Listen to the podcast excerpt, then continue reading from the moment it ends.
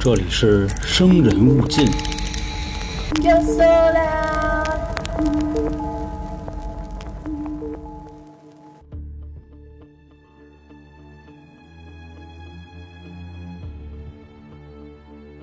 我现在只能看见他的两条腿和他手里的刀。这时候他蹲下了，我看见他的脸了，全是血。他很平静的对我说：“不好意思，我不能留下你这个活口。”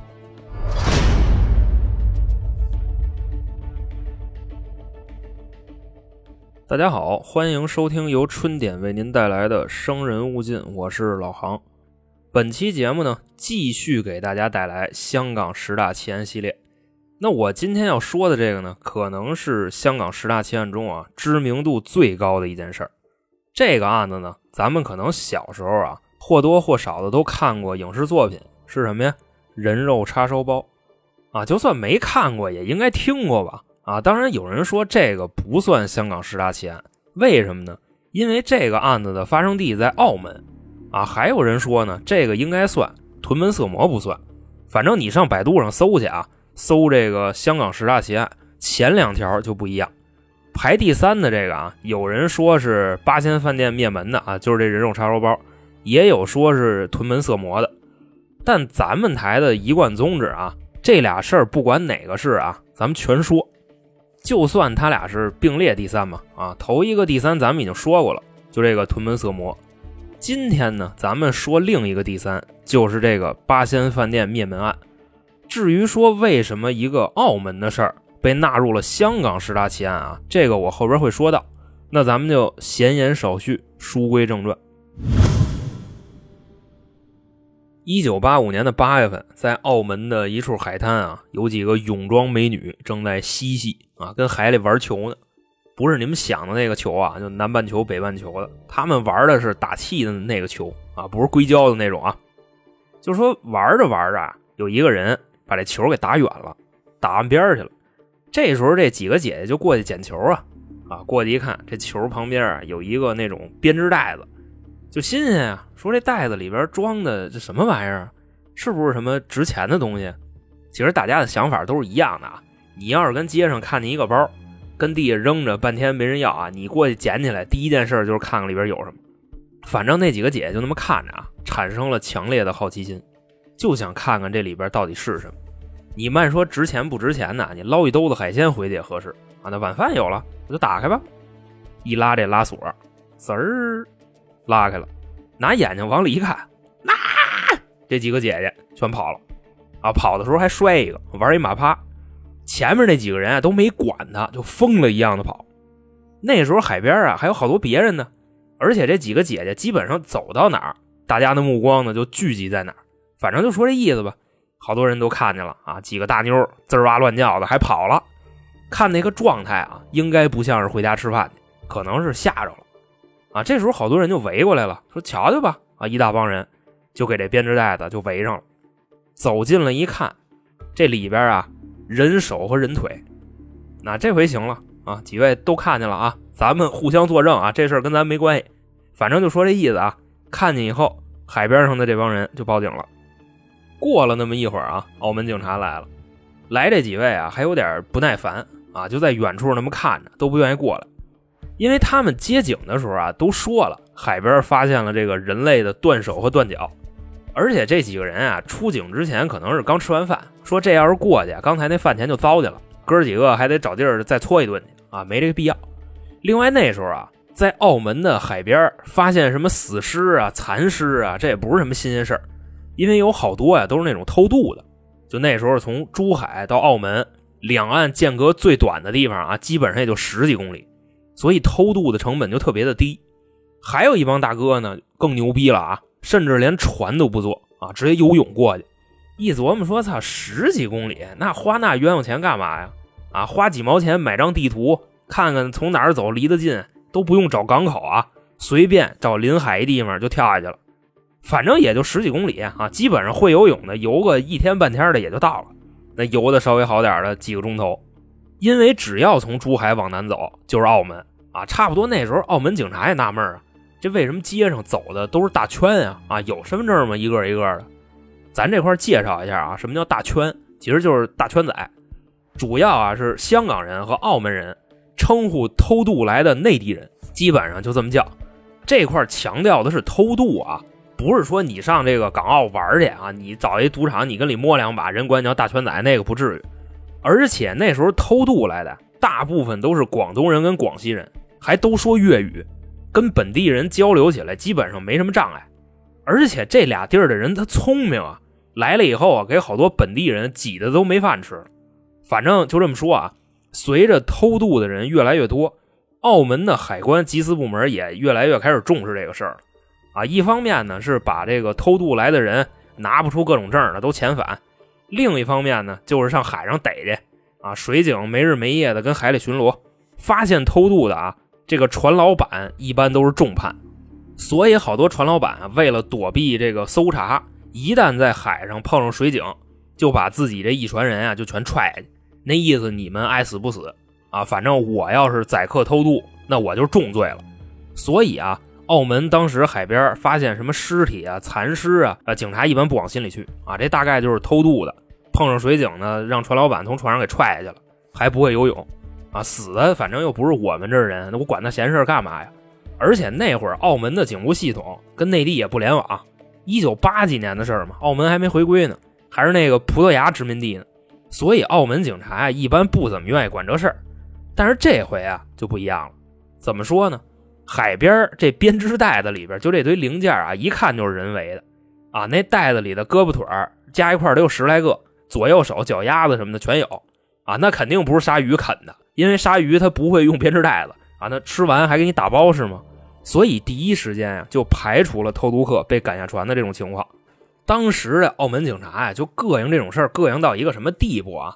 在海边的时候，让警队里边一个资历最小的警察把这编织袋子里这堆零件啊、什么手啊、脚啊就给兜回去了啊，然后他们还不跟这小警察一个车回去。这会儿就刚过饭口，他们刚吃完饭，那意思怕近距离接触这个，他吐了，就欺负人小警察。他们开一个车呀，就先回去了啊。人小警察开另一个车，自个儿把这堆零件给装回去的。反正到了警队以后，那车就没法要了啊，因为这些东西被水泡了这么长时间，它臭啊。外加上这小警察开车回来还吐了，那副驾呀和这个挡风玻璃那喷的哪都是。当时这看大门的还说呢，就嚯家伙，自己开车开吐了啊。这人才啊，你得开多驴啊！反正这块这小警察也没怎么理他啊。到了局里以后啊，就把这堆东西往法医那一扔啊，自己找地儿就抠嗓子眼去了。另外啊，他开回来的那个警车基本上就报废了啊，那吐的副驾上、玻璃上啊、手抠里、座子缝里就全是，外加上拉回来那个残尸味儿，反正啊没几个月啊，把这味儿散出去，你想都别想。那咱还是接着说案情啊。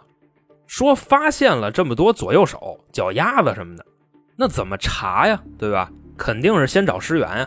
而且澳门就那么屁的点地方，也没有多少人，你连偷渡的都搓一块啊，也不到五十万人。这是个什么概念呢？你好比啊，你们家小区里啊住的那塔楼，一层里边有十个户啊，一户俩人，等于一层就二十个人，二十层就四百个人，一个小区你十个楼有吧，四千个人。啊，一百多个这样的小区，一百二十五个就五十万人了，所以澳门也就这么大点地方。起初啊，这个澳门的警察是打算从残肢的这个指纹入手啊，看能不能查着。结果啊，把这个手指头拿起来那么一看啊，就坏了。首先啊，这个残肢的指纹被破坏过，差不多就是让人用那个刀剌过，而且呢，被水泡了这么长时间了，那都泡糟了。就跟那面坨了，你拿开水一烫似的啊，那根本就没法要了，就拾不起个来，那个叫。所以从指纹入手就基本上没戏。还有呢，就是找失踪人口呗啊，看看最近有没有报案的。找了一圈，在澳门境内就根本找不着啊，这就奇了怪了。难道说死的这些人不是在澳门生活的人吗？啊，是死别的地儿了，然后飘过来的？那打电话问问吧。啊，就给这个杭康啊、广东啊、广西的警察打电话。啊，那意思你们最近丢人了没有？啊，人说我们不丢人啊，我们可威风了，没有丢人的事儿。就总之吧，啊，杭康、广东、广西根本没有报失踪的案件呀，是跟这事儿吻合的，所以这个案子在当时就查不下去了。啊，最后补一句啊，八五年那时候也没有 DNA 技术，就这几根胳膊几只脚，你上哪儿找去？所以这个案子呀，一直就在那儿那么扔着。期间呢，也发了几次新闻，但主要啊都是港澳的媒体在发，也没有任何线索啊说报案是跟这事儿有关系的。后来呢，这个事儿的转折就来了啊，大概过了多长时间呢？八个月。八五年的八月份出的这事儿，等到八六年的四月份，消息到了。当时啊，是广东的警察给澳门的警察发了一封信，信件的内容呢，可能跟这个案子有关系啊。这封信是一个姓郑的男人写的，大概的内容啊，是我想寻求警方的帮助啊。什么事儿呢？从去年，也就是八五年的八月，我就跟我哥他们一家子失联了，到今天也没联系上。啊，另外我哥呢是在澳门开饭馆的，自从我找不着他了以后啊，他那饭馆和他们家房子都被一个叫黄志恒的人给接走了，所以啊，我怀疑黄志恒串通我嫂子把我哥给害了，啊，因为我的这些怀疑都是合理的。我哥之前跟我说过，他媳妇儿比他小十来岁，啊，那方面瘾大，啊，正好比这个三十如狼，四十如虎，五十坐地能吸土。七十吃人不吐骨啊，一百上天擒佛祖，反正就说这意思啊。那我哥什么样啊？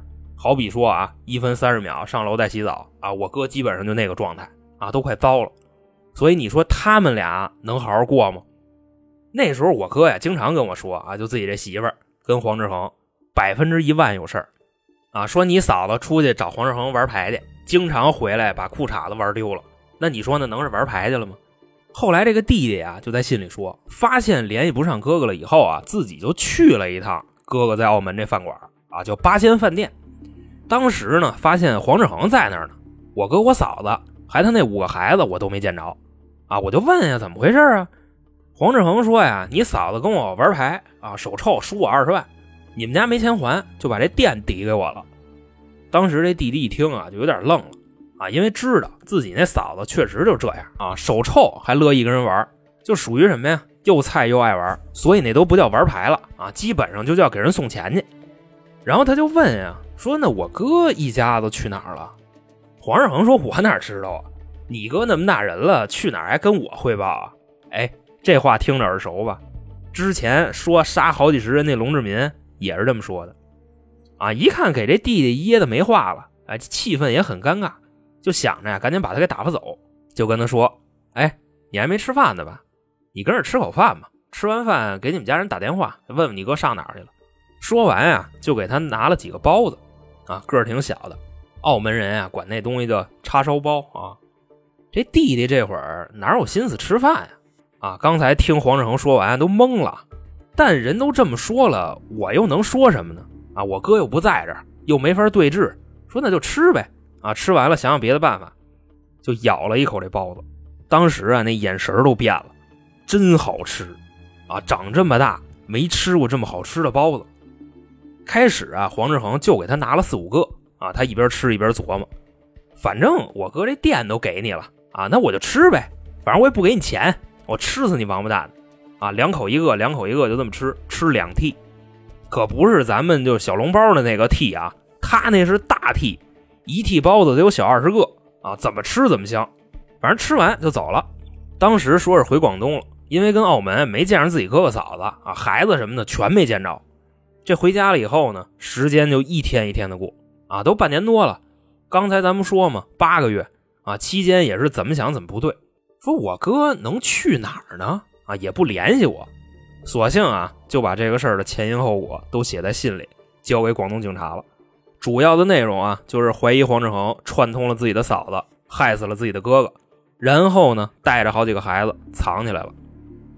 其实咱这么说啊，当时的澳门警察一听见这个，想象力也是挺丰富的，因为郑家的弟弟怀疑是自己的哥哥遇害了，但是呢，嫂子和孩子也没见着，那就真有可能是八个月以前海边残尸的那个事儿，这丢一家子，就算是这俩事儿没关系。这也得好好查，这是多少人的业务啊！啊，听完这事儿直接就去了。不过当时啊，澳门警察没有证据，所以想的是啊，先不能惊动黄志恒啊，万一问半天狗屁没有，他跑了，那不行，那就打草惊蛇了。所以啊，先询问他附近的邻居，前后找了好几十个，啊，大家纷纷就说啊，从去年八月份开始就没见过老郑他们一家子。他们家那饭馆后来也是黄志恒干着呢。啊，那时候问黄志恒说：“这饭馆怎么你干了？之前老板哪去了？”黄志恒就说：“老郑家输他好多钱啊，二十多万，反正欠了也有几年了，还不上，就把这饭馆押给我了。他们家去哪儿了？我哪知道啊？啊，那老郑又不是我儿子，什么事都跟我说，爱去哪儿去哪儿呗。反正啊，有人这么问，黄志恒就这么说。啊，邻居倒是不怎么怀疑，因为老郑家那两口子确实好赌，而且咱刚才说了。”又菜又爱玩，基本上啊上了局以后就剩下给人送钱了，啊什么叫赌啊？有来有回才叫赌呢。他们家人啊就好比说啊今天赢了一百啊高高兴兴的，明天输八千，差不多就这意思。就这种投入产出比啊，他都得玩。反正听邻居那意思啊，这么玩下去，这一家子人睡马路牙子那是迟早的事儿。警察呢走访完邻居回警署以后就分析，啊这个走访的结果。有一句话高频出现，就是什么呀？老郑他们一家子打去年八月份全部消失啊，再也没露过面。这一家人里有谁呢？老郑、他媳妇、他丈母娘、五个孩子，还有他们家之前那厨师，一共九个人全没了。另外还发现什么呢？老郑他媳妇儿啊，还有一个姨啊，就大姨，就这么一人也没了。怎么回事呢？也是八月份。啊，当时有一个人看着二十多岁小三十，把这大姨给叫走了，理由呢是说老郑他们家孩子拉稀了，让过去帮忙去。这大姨啊着急忙慌就去了，结果就再也没回来。啊，另外失踪的这个大姨啊，在澳门还有几处房产租着呢。啊，就是包租婆怎么突然之间没有水了呢？啊，就这意思。当时租户的反应啊，这大姨已经 N 长时间没来收租了。所以警察听到这儿啊，就知道有很大的概率啊，这一家人已经遇害了，啊，你说是跑路了、移民了、回大陆了，那房都不要了，怎么这么大方啊？啊，所以基本上就是遇害了。另外啊，法医这边也有消息说，海边捞上来的残尸啊，有一条胳膊上就有这大姨的指纹，所以基本上确定这一家人已经遇害了。现在呢，本案的第一嫌疑人就是目前正在经营八仙饭店的黄志恒。警察这时候已经开始秘密监控他了啊，但是没法抓人，因为没有证据是他干的。就这么着啊，一直查，一直查，时间呢就从四月份一直到了九月份。黄志恒呢，可能是感觉就不太对，怎么说呢？要跑路。当时啊，去码头买了一张船票，要去珠海。那澳门警察能让你走吗？啊，直接在码头就给摁那儿了，逮回去了。黄志恒被抓以后啊，警方呢就直接搜了他们家。找着什么了呢？老郑和他媳妇儿的身份证，五个孩子的出生证明，里边还有俩学生证。把这些东西拿到了以后，往审讯室的桌上这么一拍，问黄志恒：“哎，这个怎么回事？”黄志恒说：“他们欠我钱呀，啊，把饭馆和房子都押给我了。那什么证乱七八糟的，他们也没拿走。”警察就一直盯着他。那他们去哪儿了？去哪儿了？我不知道啊，我估计移民了吧。要不就是回大陆了。警察说：“你放屁！移民不拿身份证是吗？那走得了吗？那我就不知道了。啊，反正跟谁都是啊。一问去哪儿了就不知道。哎，你有辙吗？你没辙，对不对？就在警方束手无策的时候啊，香港那边来消息了。怎么回事呢？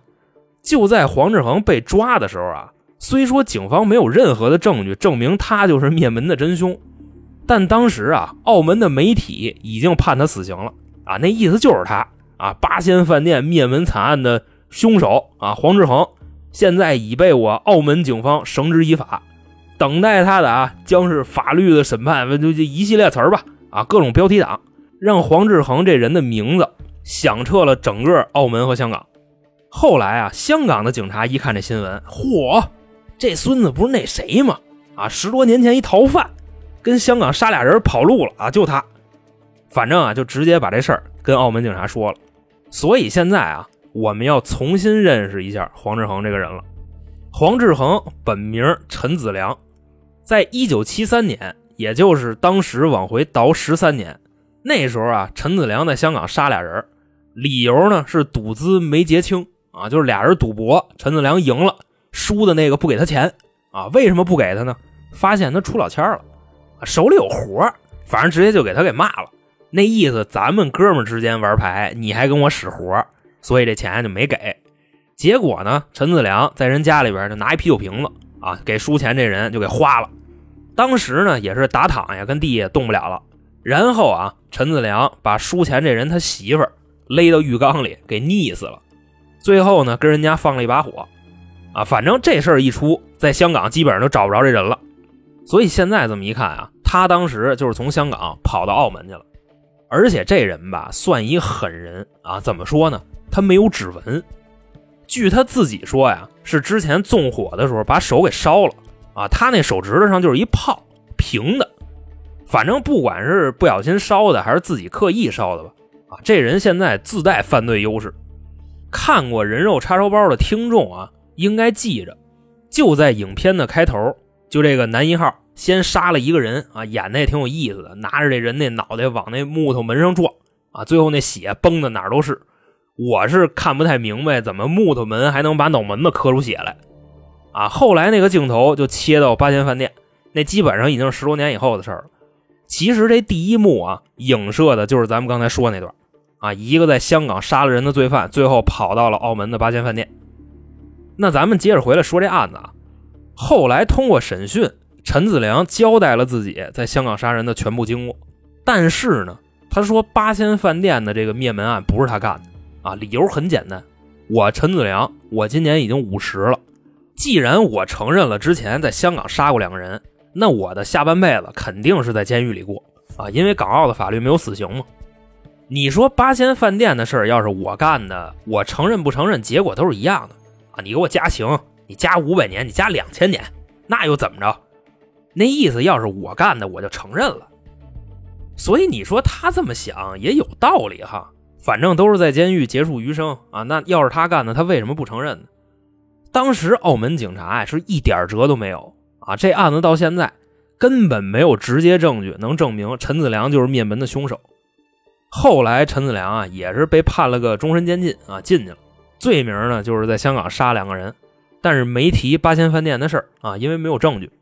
在监狱里呢，陈子良也是三天两头的自杀啊。他当时给这个狱警诠释了一下，要想死怎么都能死啊。头一回啊自杀怎么干的呢？他把自己这个凉鞋呀给拆了。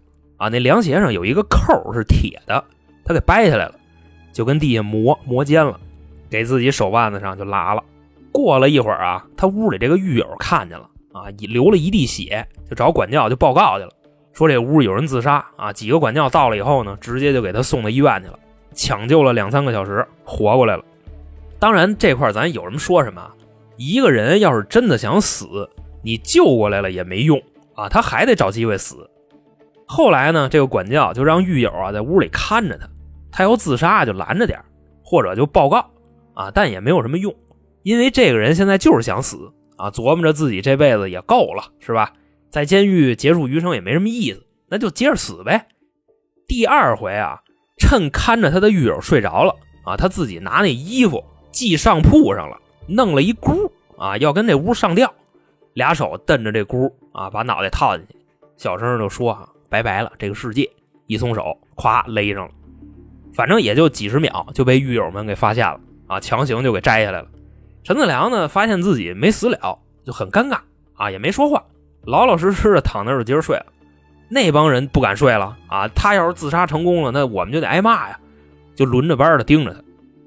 后来啊，大概又过了一个多礼拜啊，成功了，陈子良死了。怎么死的呢？有一回啊，放风的时候。他也不跟哪儿捡了一个指甲刀，就藏自己身上了，啊，就准备拿这玩意儿就死呗。一直啊到了后半夜，自己在床上啊，先是把脸给扭过去了，照着自己这手腕子上，一支这刀就下去了。当时啊，他把那手给藏被窝里了，所以看着他的狱友啊，并没有发现什么状况。啊，后来过了三四个小时，这天快亮了，狱友发现他那床单子都红了，啊，一扒拉脑袋没气儿了。陈子良啊，也算是在监狱里自杀成功了，所以后来啊，这个八仙饭店灭门惨案并没有被实际的侦破啊，但大家也不觉着它是一个悬案，因为本案里没有其他的嫌疑人。你要强说除了陈子良，嫌疑人最大的就是他儿子因为咱们之前说过嘛，有一个二十多不到三十的人去找那个老郑媳妇那个大姨啊，后来这个大姨就再没回来过，记着吧。其实去找人的啊，应该就是陈子良他这儿子，但是呢，又没有什么证据啊，邻居也辨认不出来，所以呢，这个案子除了是说你把所有的证据都放在台面上，基本上也就这样了。另外呢，在监狱里啊，陈子良的狱友给警察透露点消息，这狱友啊跟警察说啊，陈子良告诉我们呀，就八千饭店那老板姓郑啊，还是什么玩意儿啊，欠他二十万，但是呢。这二十万不是借的钱啊，是赌债。那时候啊，陈子良就三天两头跟他要账去。老郑呢，就老跟他说啊，那意思，哥们儿，这钱我认啊，我输你的吗？但是我现在啊，我是真没有。你要不你再等等，反正啊，就这么一拖再拖，拖一年多，一直到了八五年的八月份，陈子良又去了要账去。当时啊，跟老郑是这么说的，那意思啊，就是你也别说你没钱。啊，你欠我二十万，这一年多了啊，你一个子儿你都没给我。再说你也没好好攒钱呀，啊你这天天还玩牌呢，你今儿输点，明儿输点的，你干脆呀，你这样，你不没钱吗？啊，一下拿不出来，你把你这店给我，这不就完了吗？两账相抵。当时说完这番话啊，俩人跟那儿僵了差不多得有几分钟。后来老郑说那不行啊，这店给不了你，反正直接就给撅了。陈子良说：“那这样啊，你不给店，那你分期行吧？咱也别缓了。这一年多，我一个子儿都没见着啊！你今天先给我拿两万块钱，剩下的钱你慢慢给，这不完了吗？”当时啊，说完拿店顶账的时候，其实老郑就已经不耐烦了。后来这话一说出来啊，老郑直接就急了啊，就骂他来着。那时候喊的黄志恒啊，因为老郑不知道他叫陈子良，就说：“哎，你有完没完呢？啊，一天催，两天催，你天天催。”我现在烦了啊，知道吗？我不给你，你又怎么着啊？就开始耍赖。陈子良一听这话啊，说：“老鸭子，你跟我这玩青皮呢是吧？啊，这么多邻居都知道你欠我钱，你说不给就不给，你讲不讲理啊？”老郑说：“我操，哎，他们要是知道，你找他们去呀！啊，你别跟我要，我就不给你了，你怎么着吧？”反正这话一说出来，陈子良彻底急了啊！首先，这二十万不是借的，是赌债，而且也没有字据。基本上就要不回来了，所以说呢，这个希望越大，失望就越大。当时啊，跟他们家饭馆随手就抄起一把菜刀，另外呢，那时候老郑的儿子就在旁边呢，一把就给薅过来了，啊，把这刀架这小孩脖子上。我再问你一次啊，给不给钱？当时老郑肯定就慌了嘛，哎，别别别别别，有话好说，有话好说，我给给给给给给钱给钱，想办法行吗？这时候啊。老郑家的其他人，就自己这媳妇儿，还有这帮孩子，听见外边吵吵起来了，就都出来了。看见外边这个景当时啊，这帮孩子脑子里没反应过来啊，就在想这个黄叔叔要干嘛呀？啊，一边跟爸爸吵架，一边拿刀顶在弟弟的脖子上，啊，弟弟哭的稀里哗啦的，都快背过气去了。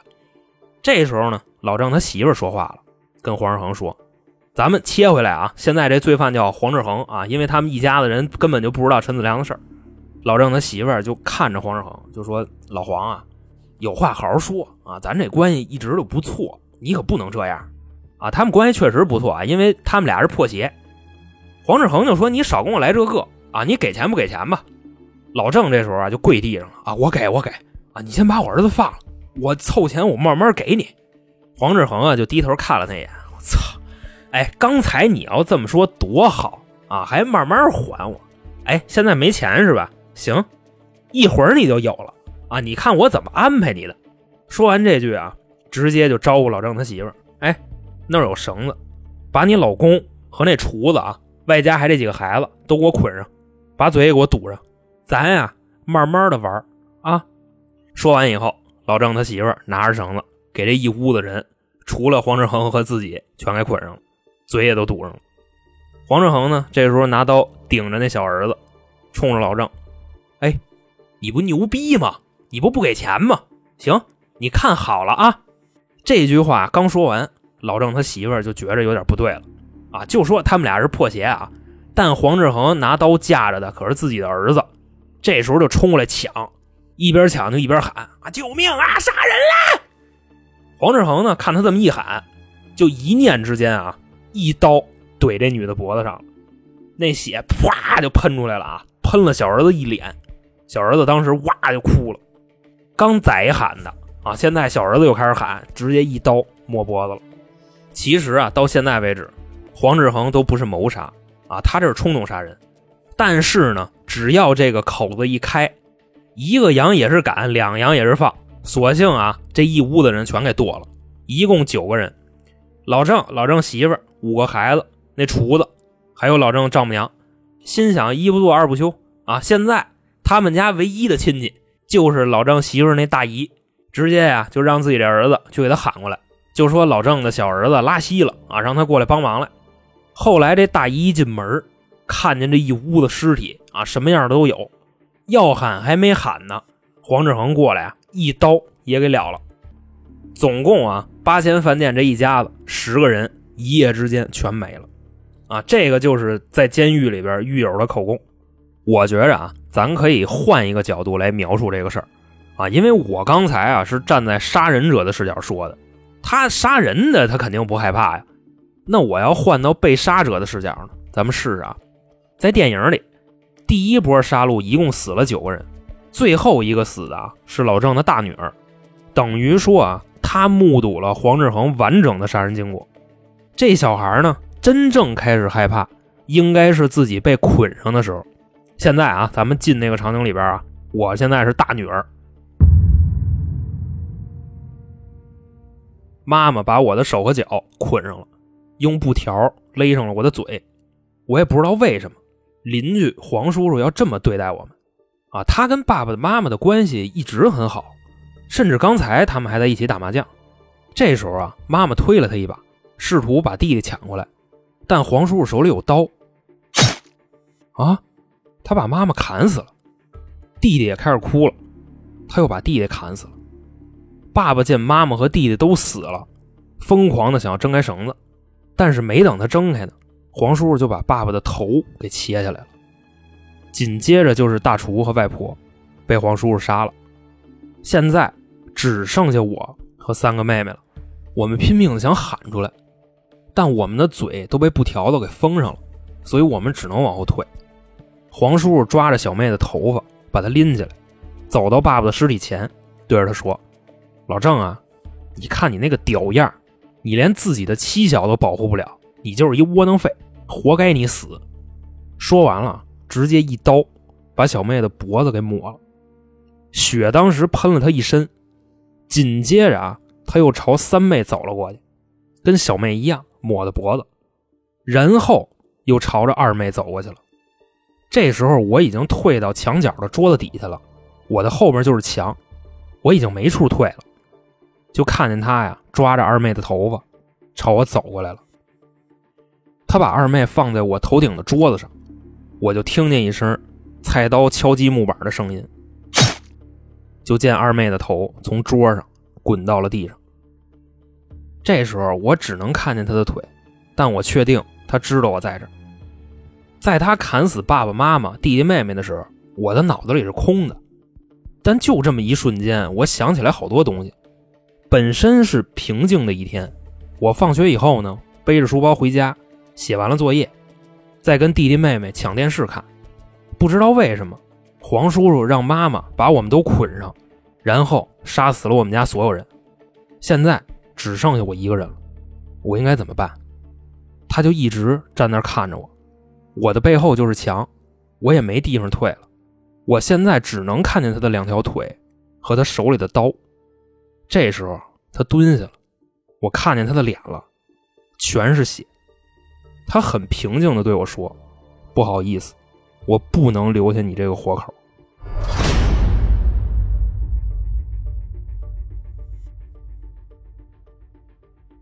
那么好，这个就是在香港十大奇案中排名第三的八仙饭店灭门案。到这儿呢，给大家讲述完毕。在节目的最后呢，跟大家介绍一下近期台里的情况啊，因为有很多新朋友不了解我们。目前呢，我们有三张专辑，除了您现在听的这个啊，还有两个其他的。也是咱们台的原班人马，一个叫三角铁，主要分享一些我们在生活中有意思的经历。另外呢，还会经常请一些嘉宾，啊，擅长特殊领域的，比方说男女情感啊、风水算命啊、孩子不孝啊、爹妈胡闹啊，大概就这类题材。还有一个呢，叫开卷无益，说的呀，主要是我们看完一些名著，产生了好多歪七扭八的想法，绝不是一板一眼的点评啊，更像是趣味的解读。所以喜欢我们的朋友呢，建议各位三张专辑也都听一听。还希望各位加入我们的新米团。现在呢，年费会员和连续包月啊，有一个很大的折扣，差不多是单买的一半。您加入了以后呢，就可以收听以上三张专辑的所有抢先听内容。除了这个呢，我们还有一个小店，里边啊有好多不错的商品，都是娇姐精心挑选的。女孩